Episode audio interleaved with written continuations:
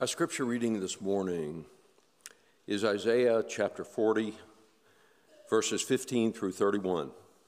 It's located in our church Bibles on page 599 or 600. Please stand if you're able as we read from the Old Testament. The nations are like a drop from a bucket and are accounted as the dust on the scales. Behold, he takes up the coastlands like fine dust. Lebanon would not suffice for fuel, nor are its beasts enough for a burnt offering. All the nations are as nothing before him. They are accounted by him as less than nothing and emptiness. Will you liken God? Or what likeness compare with him? An idol, a craftsman casts it, and a goldsmith overlays it with gold and casts for it silver chains. He who is too impoverished for an offering chooses wood that will not rot. He seeks out a skillful craftsman to set up an idol that will not move. Do you not know? Do you not hear? Has it not been told you from the beginning? Have you not understood from the foundations of the earth?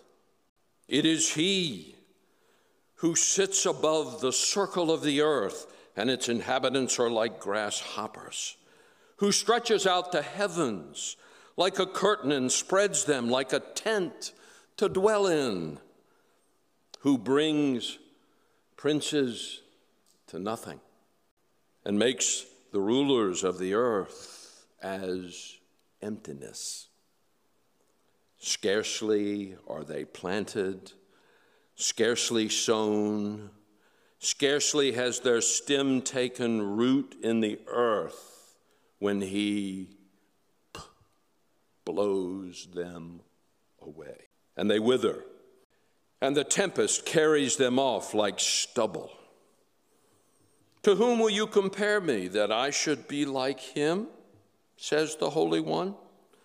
Lift up your eyes on high and see who created these. He who brings out their host by number, calling them all by name, by the greatness of his might, and because he is strong in power, not one is missing. Why do you say, O Jacob, and speak, O Israel? My way is hidden from the Lord, and my right is disregarded by my God. Have you not known? Have you not heard? The Lord is the everlasting God, the creator of the ends of the earth. He does not faint or grow weary. His understanding is unsearchable. He gives power to the faint, and to him who has no might, he increases strength. Even youths shall faint and be weary, and young men shall fall exhausted. But they who wait for the Lord shall renew their strength. They shall mount up with wings like eagles.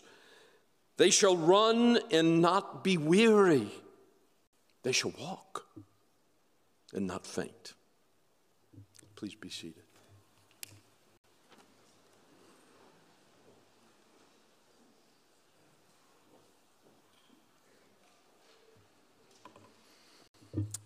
Let's pray as we come to our study in Isaiah chapter 40. Taking our cue from Psalm 119.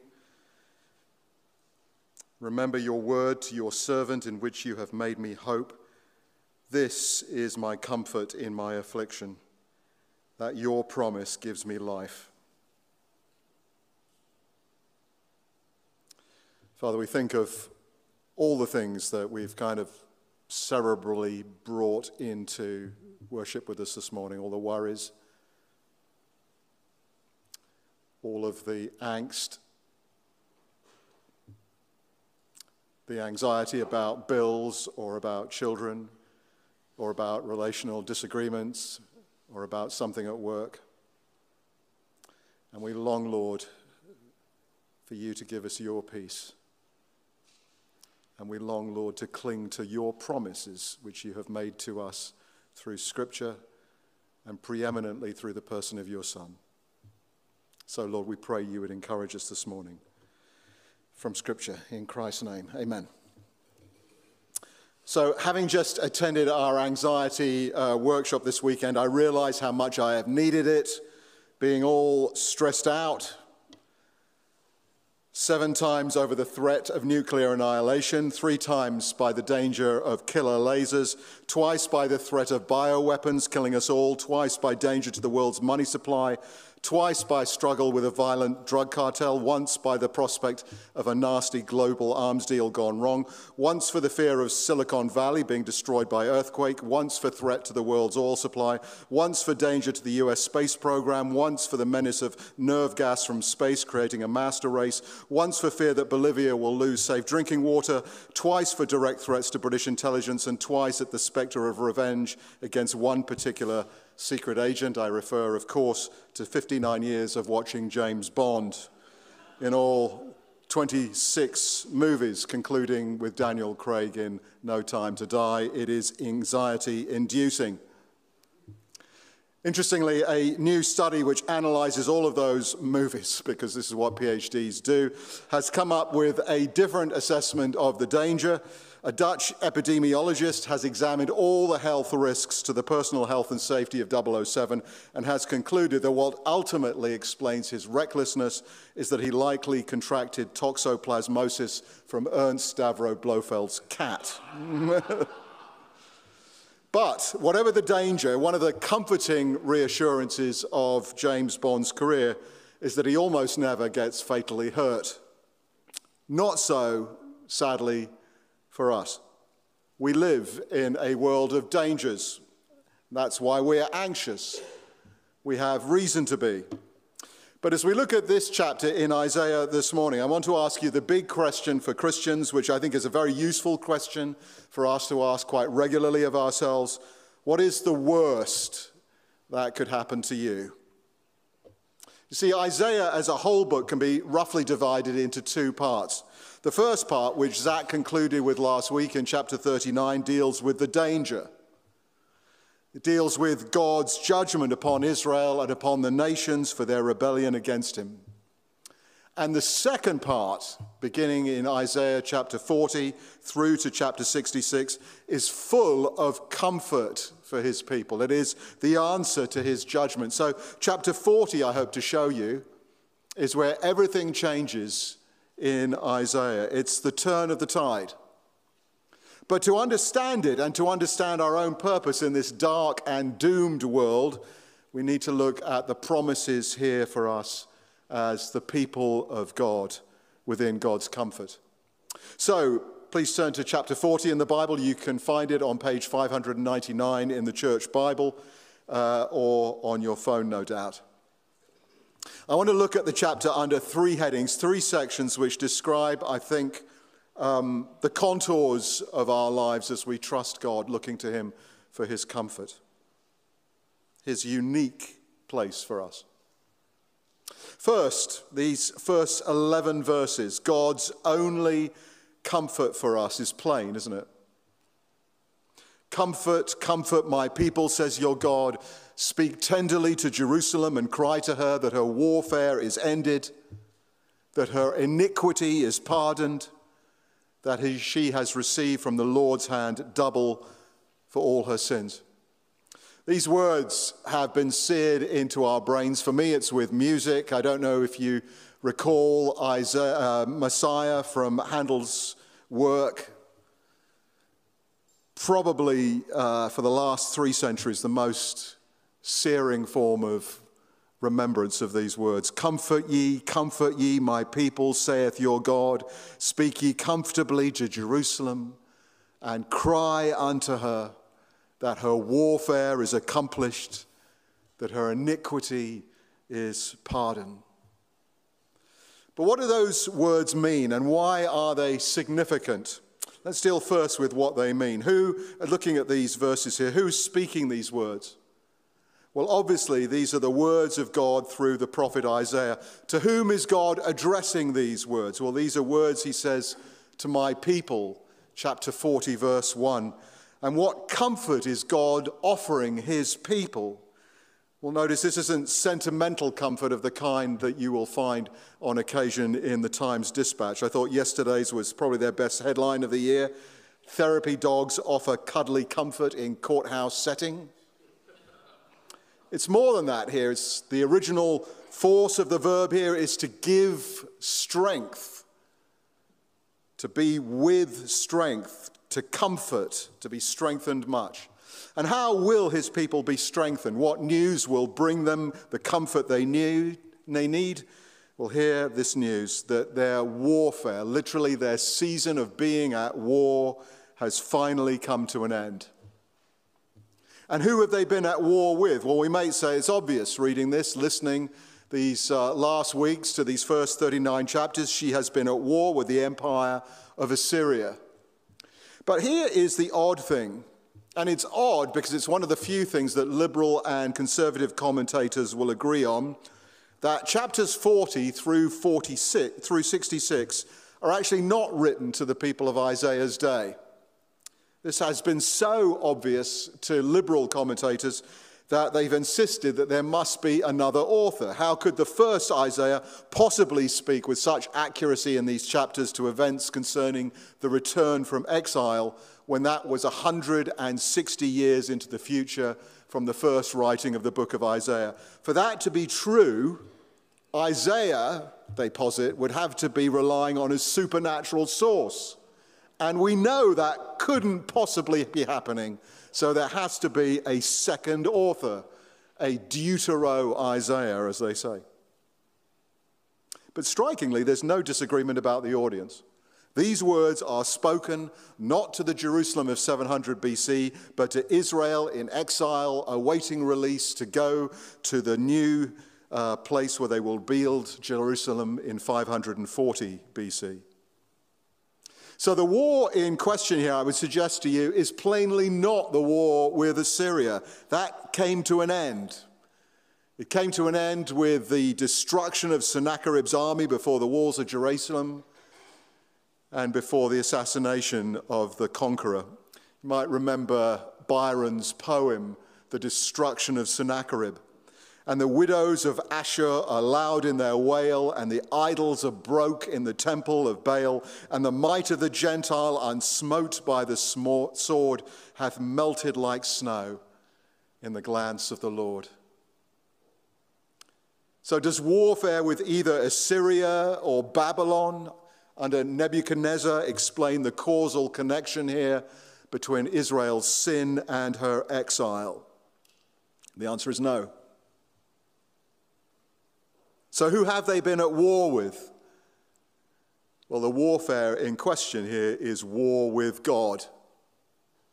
It's so simple a point, but if their world's danger describes our world's danger as it does, it changes everything about the way that we should view our lives and about the chief threat that we should worry about.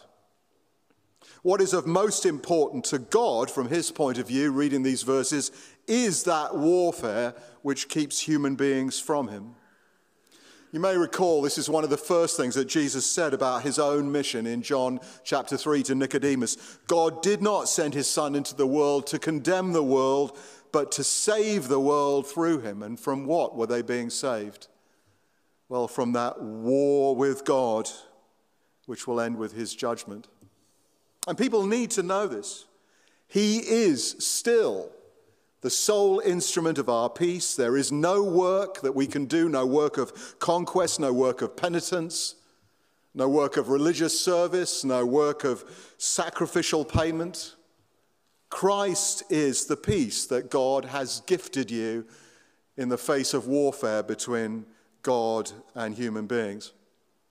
So look at the end of verse 2. There's no suggestion here that Israel's suffering has in some way paid for her own sins. That's not the case. In fact, the fuller clue to what this means won't be revealed until chapter 53. But the likely interpretation is that what Israel has received doubly for her sins is not punishment, but God's pardon. And what this means is that for God's people, their real danger has indeed, in his peace, come to an end at the point of God's forgiveness for their sin. When I was in London a few weeks ago, we sat down to a family meal at my brother's place. And as it does, uh, the question of religion came up because my niece was describing her experience in her Catholic high school, and she told us, they told us we would go to hell if we didn't go to church. Now, nobody at the table thought that that was true, but one person who knew that uh, while indeed, if you didn't go to church, you wouldn't necessarily go to hell. If you didn't go to church, you wouldn't hear the gospel, and so therefore might be in danger of going to hell he said nothing.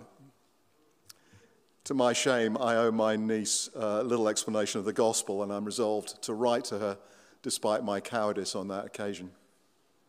And why is that important?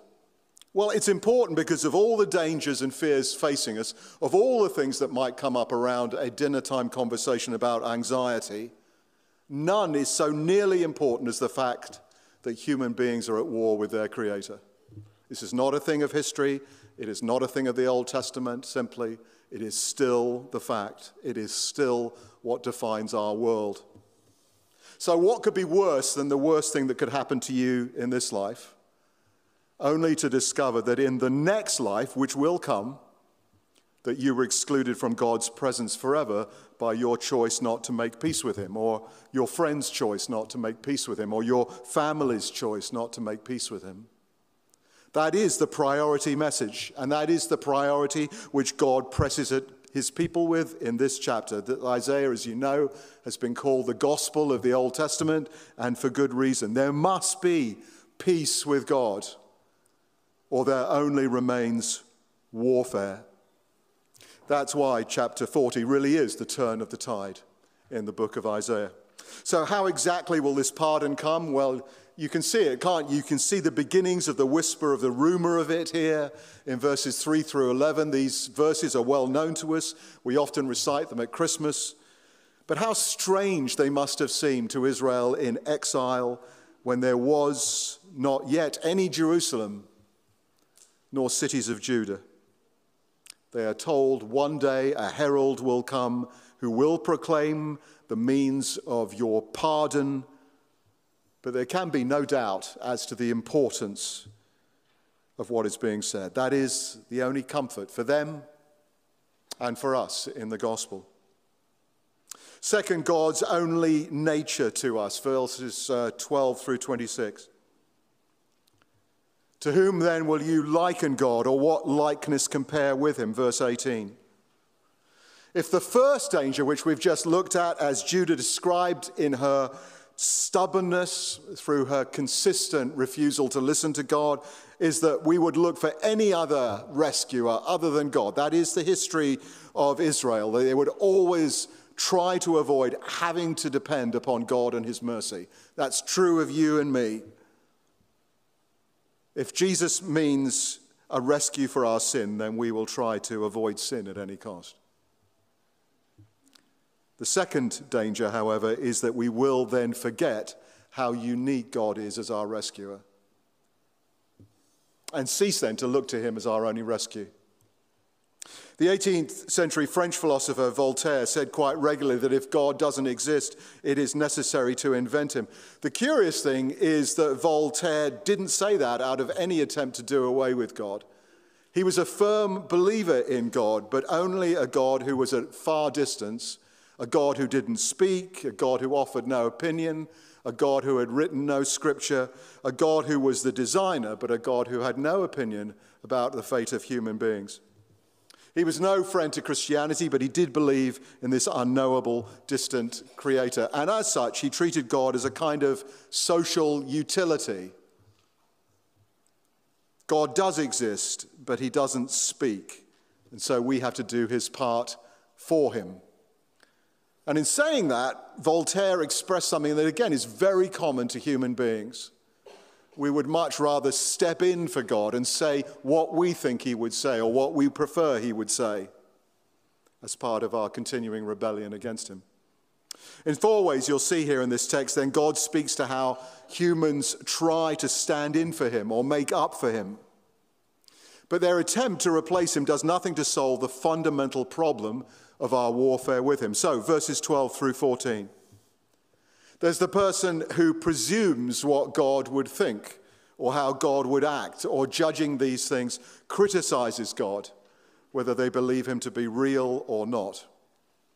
I was going to suggest here Christopher Hitchens or Sam Harris, but I'd have to add Steve Constable. What are you doing, God? Who do you think you are, God? How can you do this to me after all I've done for you? And then verses 15 to 17, the person who puts their trust in the rival force of what human political, military, or technological power might achieve. If you don't believe this is going on now, I don't think you are listening to the 21st century. This is the new gospel that we have been given. God's name is never mentioned, but salvation is regularly offered to us, and our society has taken it up hook, line, and sinker. I think these verses are best heard, at least that's the way I heard them when Ian Charleson read them in Chariots of Fire. But the nations before him are as nothing. They are counted to him as less than nothing and vanity. And who is that speaking of? It's speaking equally of the West as it would of the East. We tend to think of ourselves as a pretty big deal. But here, as if we needed it, is the reminder, as Abraham Lincoln said the question is not is God on our side, but are we on his? When the Assyrian hordes stood in front of Jerusalem's walls and a pagan general defied God and threatened Israel's destruction, they quaked in their boots or at least in their sandals. But here is the answer to that worry. Do not be afraid, God says, because of the words that you've heard. Think about that in terms of what's being said now in our culture. Lebanon, the whole of Lebanon, with all of its trees, would not suffice for fuel for the sacrifice of God, nor are its beasts enough for a burnt offering for his worship.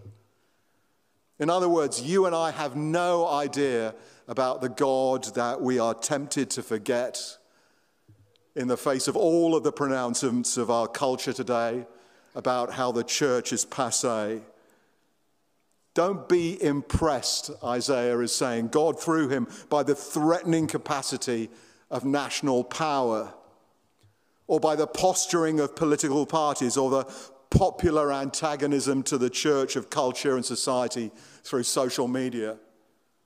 The church has always been frightened by these things. The church has always run, it seems, to look for, for sanctuary in the popular pronouncements or ideas of its day.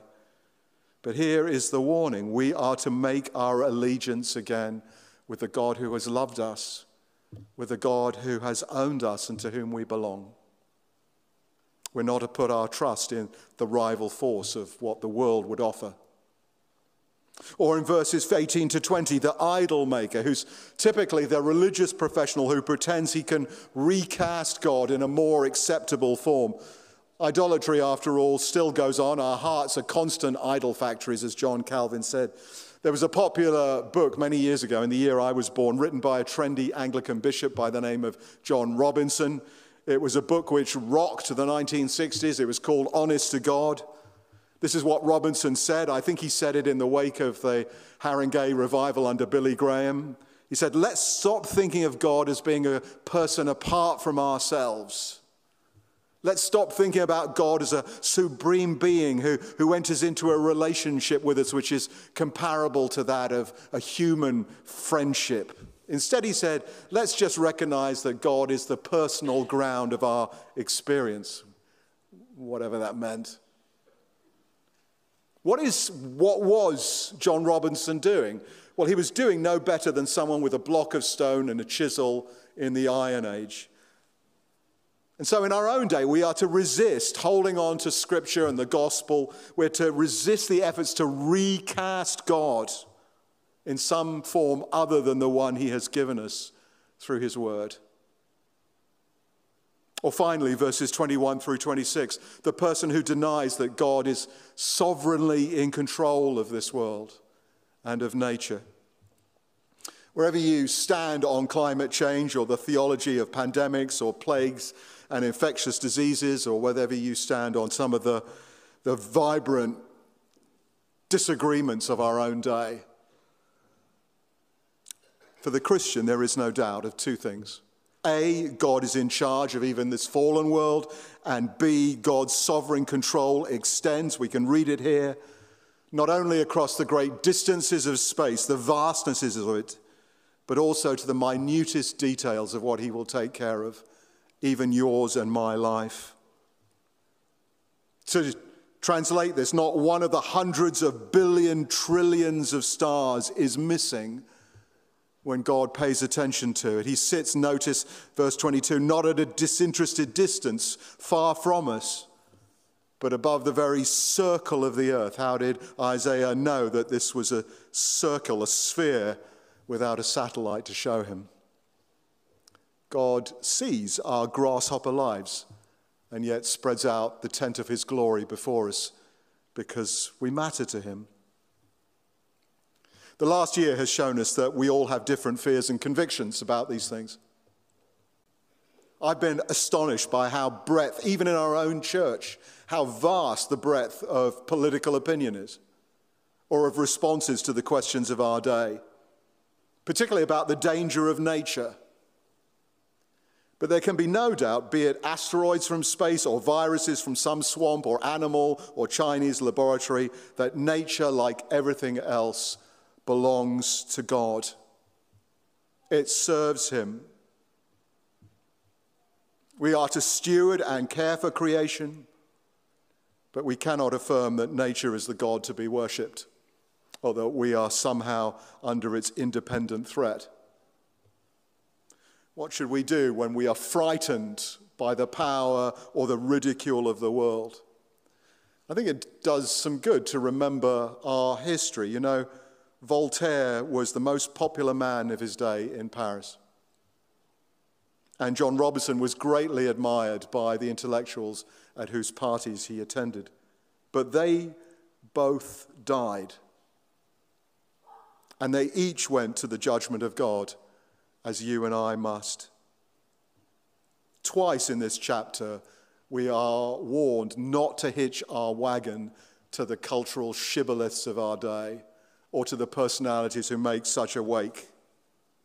We're told, verse 24, the tempest will carry them off like stubble, like hay that's left after harvesting.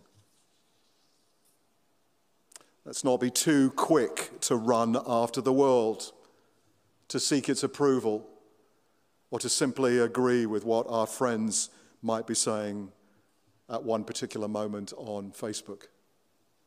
When God is looking for those whose hearts are truly His, He's looking to the church. You know, this is the time that tries our own soul. This time of disagreement, of shifting positions within the church, of questioning basic foundational aspects of our theology, this is the time that will determine how our generation will hear the gospel. Will the church stand up for him?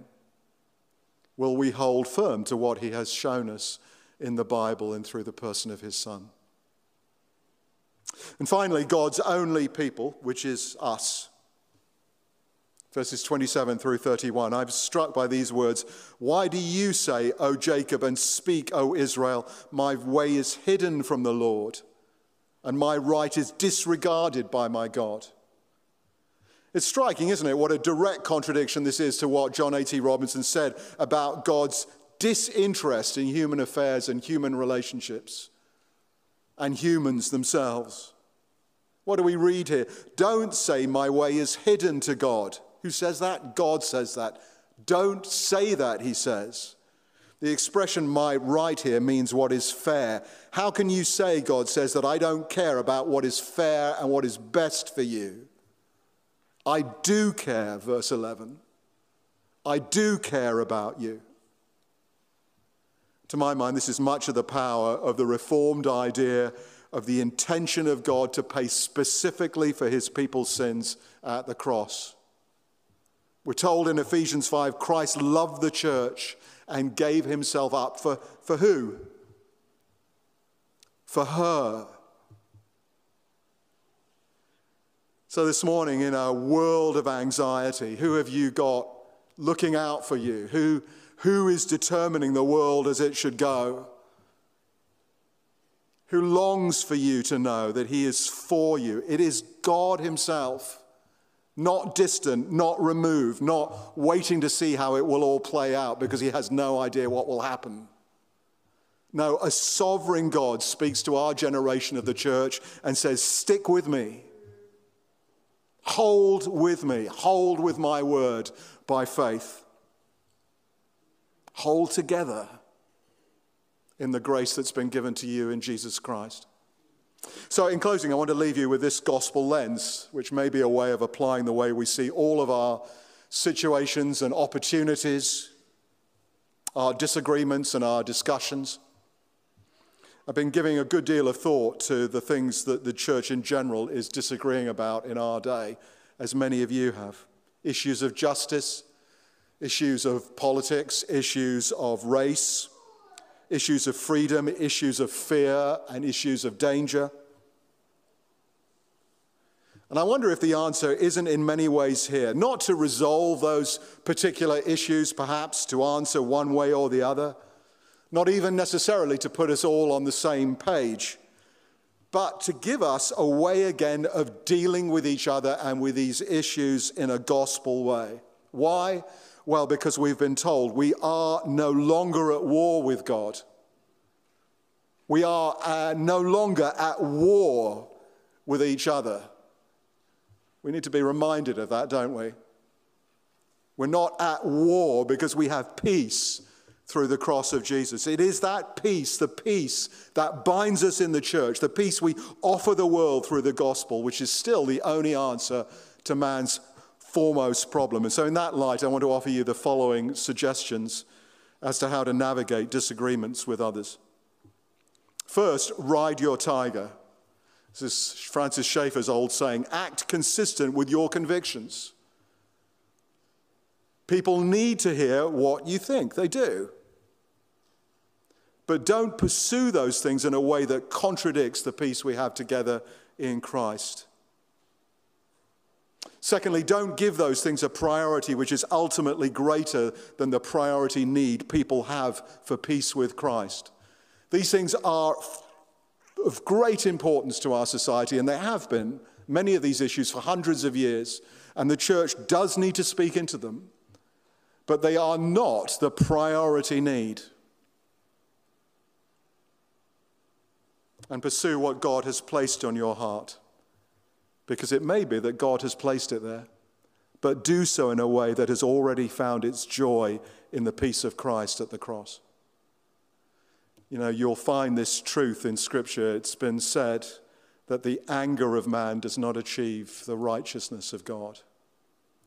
Here is an opportunity for the church to speak powerfully because of the gospel into the disagreements of our own day and offer not further dissension, but a peace that comes from submitting to the one who knows these things and calls us to live within his peace. You know, the temptation, I've found it many times myself before I forswore Facebook, is to turn up at some vibrant discussion that people are having and to say to oneself, Well, I'm glad I'm here because now, with the next few words, I'm going to solve the issue and people will be amazed. Of course, that's not true, and where it comes from is a heart of idolatry. There is only one answer to many of these issues, and that is that we love one another within the gospel of Jesus, and we treat one another with the love that has been shown to us at the cross, and we work in the hope of resurrection, not in feeling that all of these things are just up for grabs. So I commend to you Isaiah chapter 40. Here is the gospel, here is the promise again of God's comfort. Let's pray.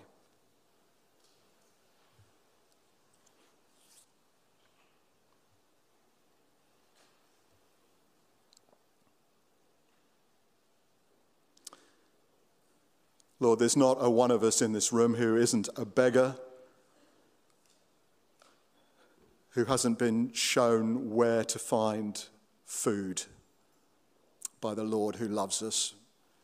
And as such, we come not in pretense or pride, not in arrogance or in claiming that our way is the only way, but instead to tell people where we've been given that bread in the gospel and in the words of Jesus.